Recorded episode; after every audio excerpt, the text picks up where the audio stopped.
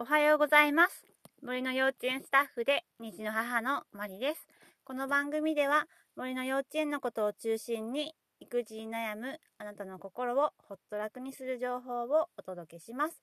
よろしくお願いします。今日は小刀を使ってみようというお話をします。小刀ってご存知でしょうか？一般的に家にあるかどうかわからないんですけども、だからもしかしたらご存知じゃない方もいらっしゃるかもしれないですね。なんて言ったらいいのかな。なんかこのカッターあるじゃないですか。カッターナイフ、あれの大きい版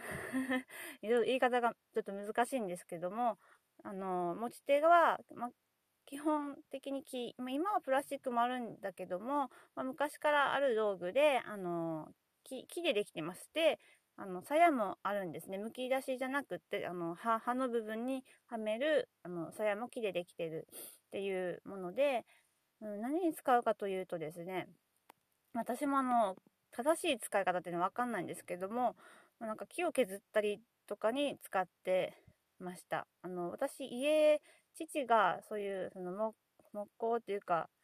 漁師の家に生まれたんですよね。で、父が漁師で投網の修復とかなんかそういうのに使ってたみたいで、なんか小さい頃からあったんですけど、なんかこう、私は鉛筆を削るのに使ってて、父はなんかそういうちょっとしたものを切ったりとか網を切ったりとかそういうのに使ってたみたいで。だから正しい使い方っていうか、そういう、ちょっとちゃんとしたカッター現代でいうカッターなのかなっていう感じですかね。すいません、その辺は詳しくわかんないんですけど、とにかく木を削ります私が勤める森の幼稚園ではですね、小刀とかノコギリとかですね、ナタはないか。そういう刃物、ちょっと危ないんじゃないかなっていうものも子どもたちに積極的に使ってもらっています。もちろん大人がちゃんと見ておかないと危ないです。で、最初はもちろん使い方はわからないので、そこは一番最初にちゃんと教えます。小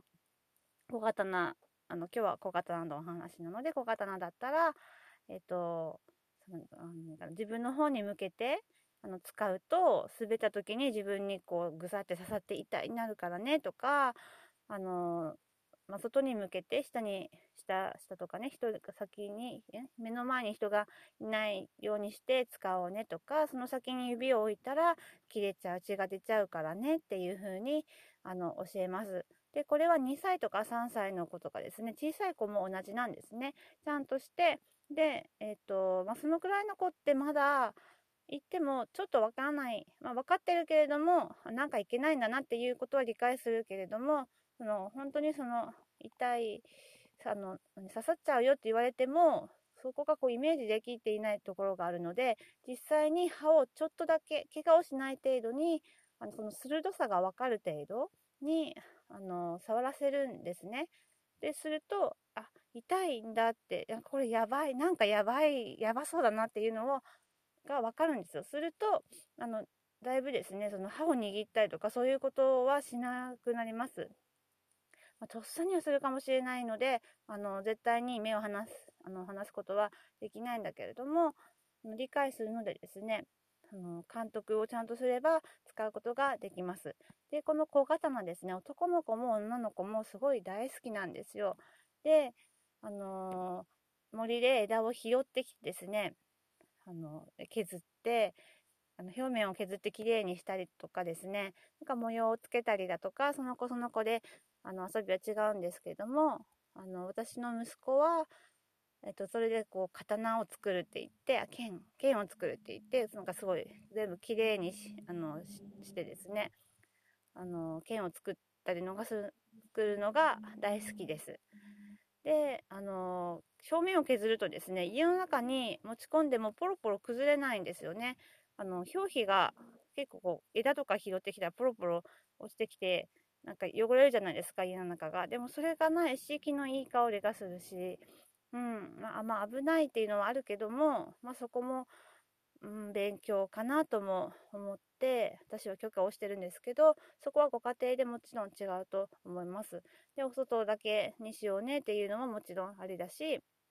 でも、その道具を使うっていうのがとてもいいと思います。で、危険だからやらせないっていうのはちょっともったいないぐらい楽しいです。これ大人もすいません、大人もやってみたら楽しいと思います。私もやってみてって、ちょっと硬いとことか節のとことか硬いからで、ここできないからやってみてとかって言われて、私自身も手伝うことがあるんですけど、やっぱり楽しいですよね。なんか返すのが名残惜しいぐらいちょっと夢中になる時があって、なので親子一緒にですね、もちろんその色鉛筆とか鉛筆を削るのもいいと思います。そこからするのもですね。でもまあちょっとあれですかね、色鉛筆削るのはちょっとあれですよね、上手にしなきゃいけないから、5、6歳とかですかねになったらでもできると思いますので、ぜひですね、生活に小刀取り入れて親子で楽しんでみてください。はい、今日は小刀のおすすめでした。また次回もよろしくお願いします。